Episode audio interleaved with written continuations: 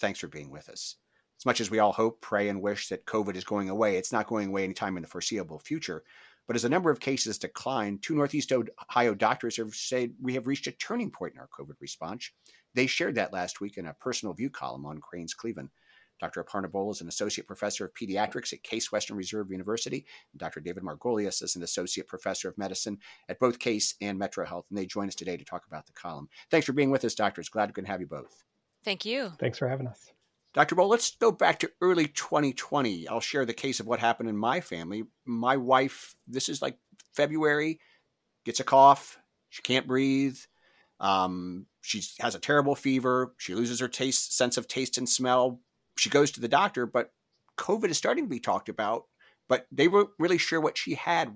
What? How are you seeing things during that early part of 2020? When would you think I'm not really sure what's going on here? Yeah, you know, I, I think we all were in that boat at that time, sort of watching the news come in, having some personal experiences like the one you described, not knowing much about what to expect, what the outcomes would be, how was this virus really spread, um, what kind of effect would it have on our population. So I, ju- I, just think a lot of unknowns. And so the way that we all kind of reacted at that point, I, you know, for, for me, it was kind of March of 2020, uh, was in an environment of not knowing much and thinking, you know, we need to do everything we can to sort of pause and collect some more information because we're not sure how this is going to play out. Dr. Margolius, when you this started to happen, and did you think to yourself, at what point did you say to yourself, "Oh boy, this is going to be a lot worse than we th- maybe th- perhaps first thought"? Oh well, so I, I, think I remember the the first week in March. We had a, a big retreat planned for for one of our new clinics that we're, we're opening up at Metro Health, our Ohio City clinic, and it was scheduled for March 11th. So the the, the week prior, kind of said, okay, you know, I think we ought to cancel this in person retreat. I don't know what's going on. And then it was March 9th, the first three cases were diagnosed in, in Cleveland. March 11th, uh, I got the charge here at Metro Health to, to start the 24 7 physician staffed COVID hotline. And, and that started, that launched uh, at noon on March 13th, Friday, March 13th. And so for the next kind of three weeks until we were fully staffed, uh, you know, I barely slept and we were in, in, in total panic mode, um, you know, really just on the phone with folks, um, reassuring as much as we could and, and sending folks to the emergency room who, who needed higher level of care. Dr. Bole, hindsight is always 2020, but what could we have done back March, April, May of, of that time, 2020, that made might have made this uh, less severe uh, disease that spread so quickly? You know, I think that's a tough question, right? Because we were operating in a really uncertain environment. You know, and I think that a lot of what we did made sense actually you know we we didn't know much. We were seeing this uptick in severe illness. There was a lot of fear. So um, kind of that throw the kitchen sink at the problem that's kind of where we were. We didn't have a lot of tools at our disposal. We didn't know what was going to be effective therapeutically. We didn't have vaccines you know so this idea of like lock it down for a while. Let's figure out what's going on. Shut some things down. I, I actually think you know we we did the best we could in a tough period of time.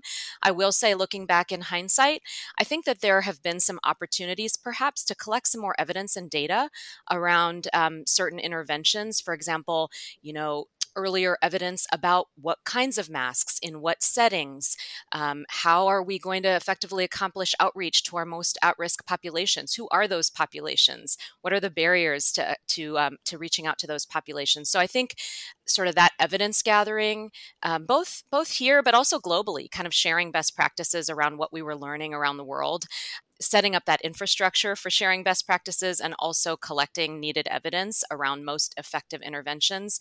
I, I think that there's more we could have done there.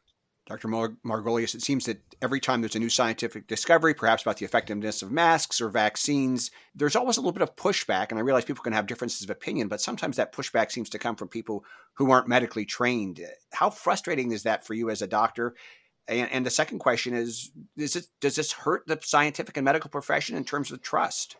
Yeah, you know, I, I um I honestly haven't been super frustrated with with folks who aren't doctors expressing their opinion because uh, honestly, I mean, in med school there are only certain things that we learn about, and we really focus on treating an individual with with a disease or an exacerbation of a disease. And so I, I haven't minded folks kind of looking at the data and, and, making their own impression and putting it out there.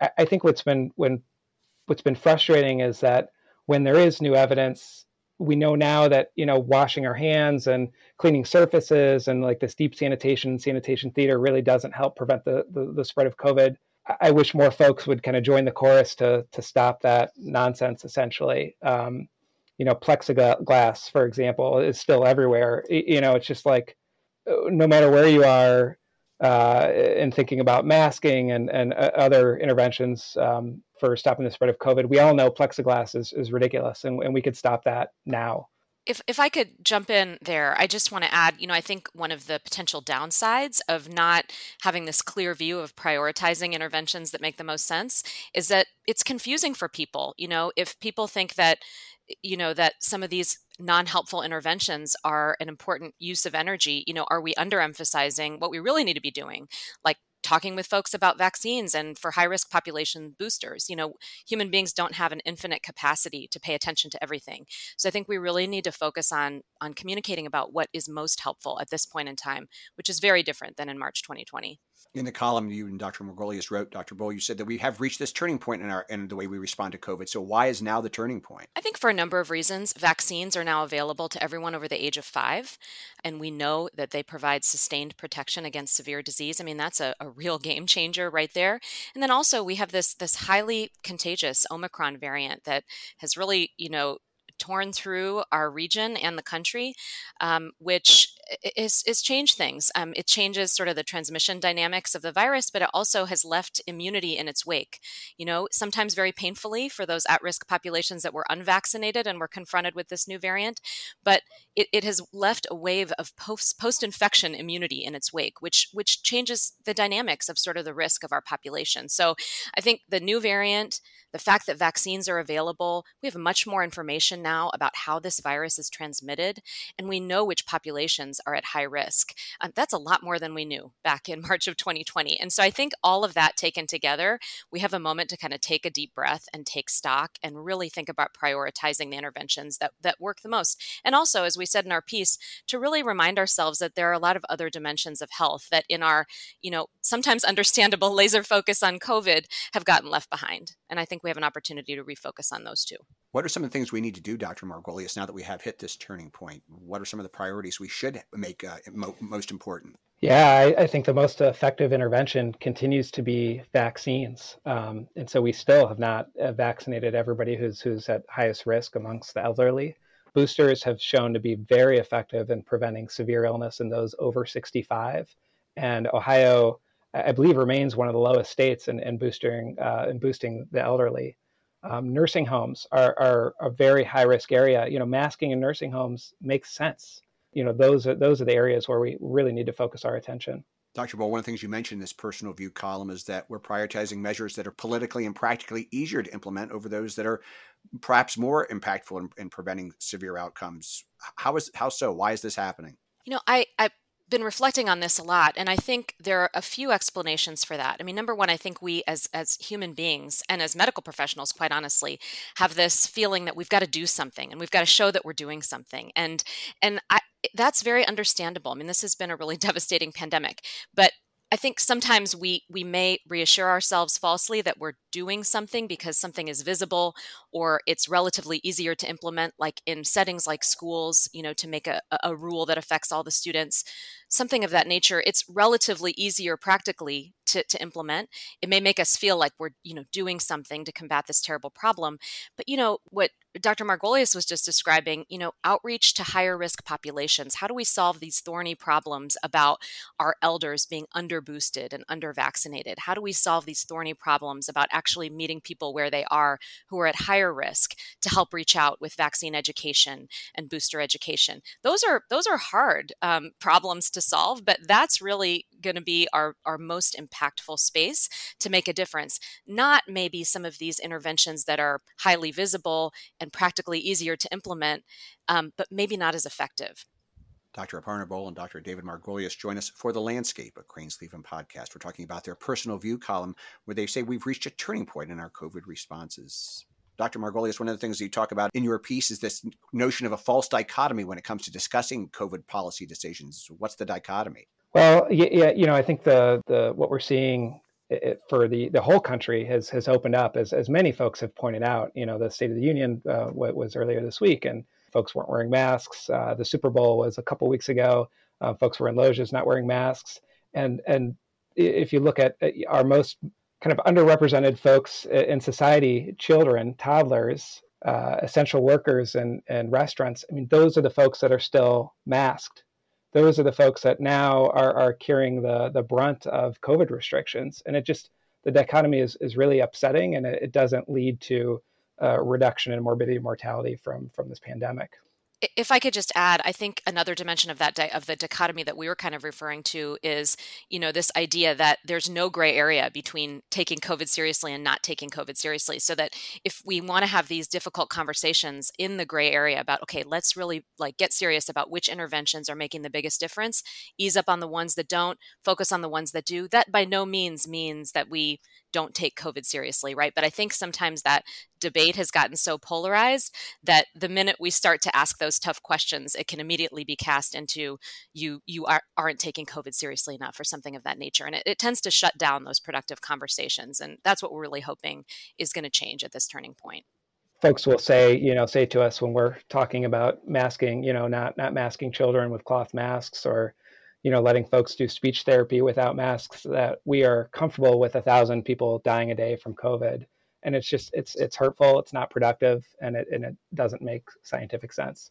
I read an interesting op-ed piece that sort of deals with this issue of, of that we sometimes try to shame people in, into participating in, in COVID uh, response and, and, mitigation processes. And the, the author said to the effect, you know, we became angry when when people were blamed for their personal behaviors when it comes to drugs or poverty. You know, people say, well, they made a bad choice, and we say, well, that's not that's not fair. But when people make a choice for COVID, and we say, well, they made a bad choice, it it seems to be a different thing that we're trying to sort of shaming people into participating. Is this a problem?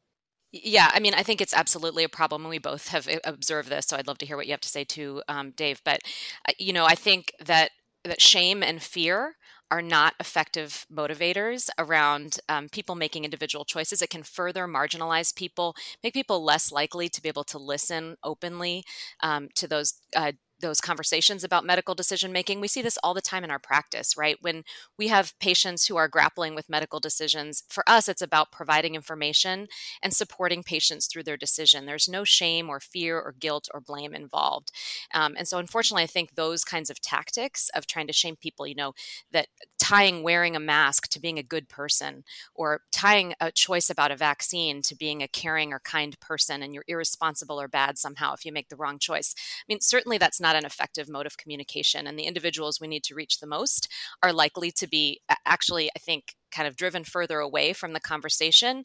Um, and I think that's just another example, too, of how sometimes you know, engaging in in focusing on the things that are highly visible masks are a great example as sort of like a symbol of of your um, goodness as a responder to covid guidelines is, is just really counterproductive so so i don't know dave if you have anything to add to that yeah no i think yeah i think you nailed it uh, i it's just the you'd asked earlier on if i get upset with people kind of spreading information and and honestly the, the only folks I'm, I'm getting upset with and and i think aparna agrees is some of our um, professional colleagues who are uh, using their pulpit to make people feel bad. And, and it's just not productive. It's not helpful. It's not going to help us build trust. It's not going to help us build a better world. But can you understand the sense of frustration that people in your profession have and in other professions where they say, you know, we're telling you to, to do these things, but you're not doing them. And now you're taking up hospital beds that for other people. And, you know, the anger that I can certainly sense that. I mean, I absolutely understand the exhaustion and frustration. And I've been reflecting about this too. You know, we often learn when we are taught about communicating with patients, um, we're often taught that sometimes that moment when you're exhausted as a clinician, you're so tired, maybe you're post call, somebody yells at you, or maybe they're making a choice that is so frustrating. That's the moment where you're you, you, your impulse might be to take an adversarial position, right? And that's the very moment where we as health professionals have to understand that we have to take a step back. Okay, I'm depleted, I'm exhausted, I'm frustrated. I'm super frustrated about this situation or the choice this individual is making and the effect maybe it's having on my practice. But still, that's the very moment where we need to kind of like manage those emotions and remember what we're really trying to accomplish, which is to build relationship with people who deserve our care. Dr. Margolius, what restrictions should we start to lift, do you think? Well, you know, for certainly um, the, the, children in schools do not need to wear cloth masks. It just, it, it no longer makes sense. I think we need to go through every uh, industry and find all the plexiglass and, and throw it uh, in, in the dump. And, uh, you know, at this point, I, I, think we need to take a hard look at, at vaccine mandates as well, um, which is a little bit trickier and, and, you know, less of a, I think, an urgent issue for us. But I think right from the beginning, just masking children as a mandate needs to go away. Dr. Bole, you're a pediatrician. What have your interactions with kids been?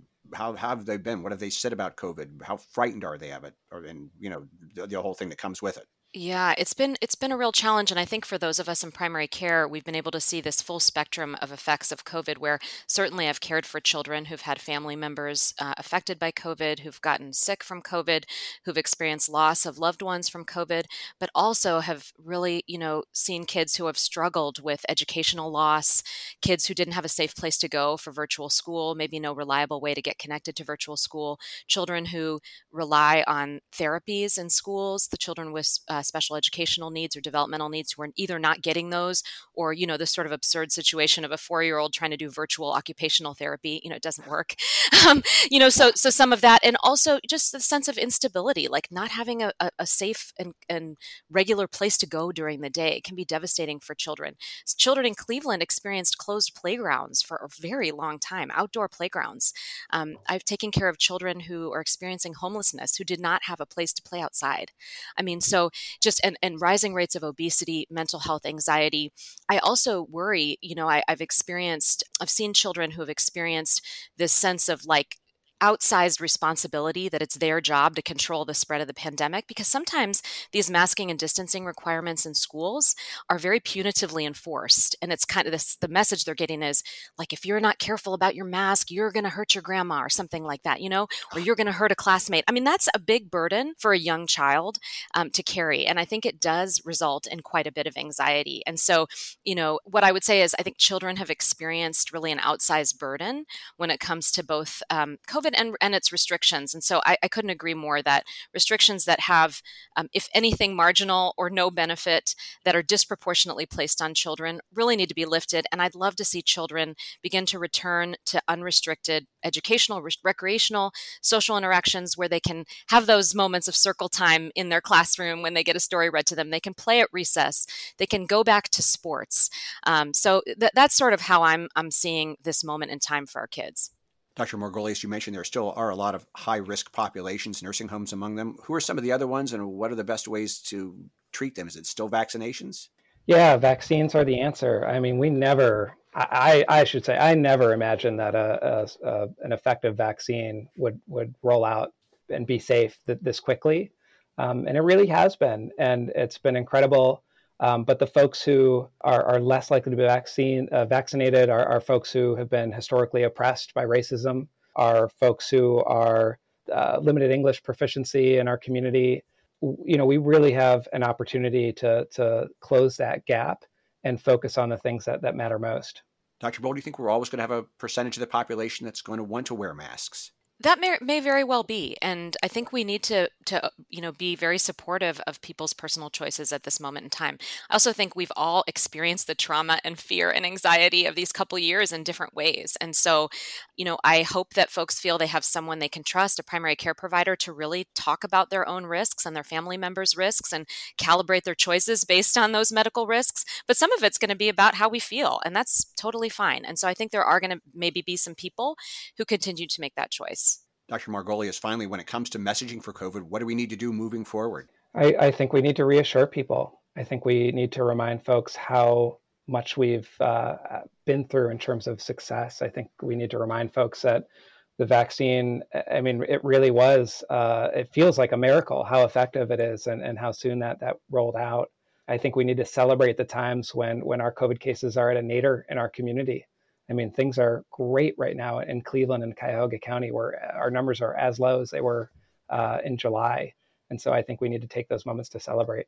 Great, Dr. Aparna Dr. David Margolius. Thanks so much for joining us today and sharing your personal view column in Crain's. I think a lot of people have enjoyed reading it and hopefully more will take a look at it. Thanks again for being with us. Thank you. Thank you. And thank you for joining us for The Landscape, a Crain's Cleveland podcast. I'm Dan Paletta. We're always glad when you can be with us, and we'll talk again soon.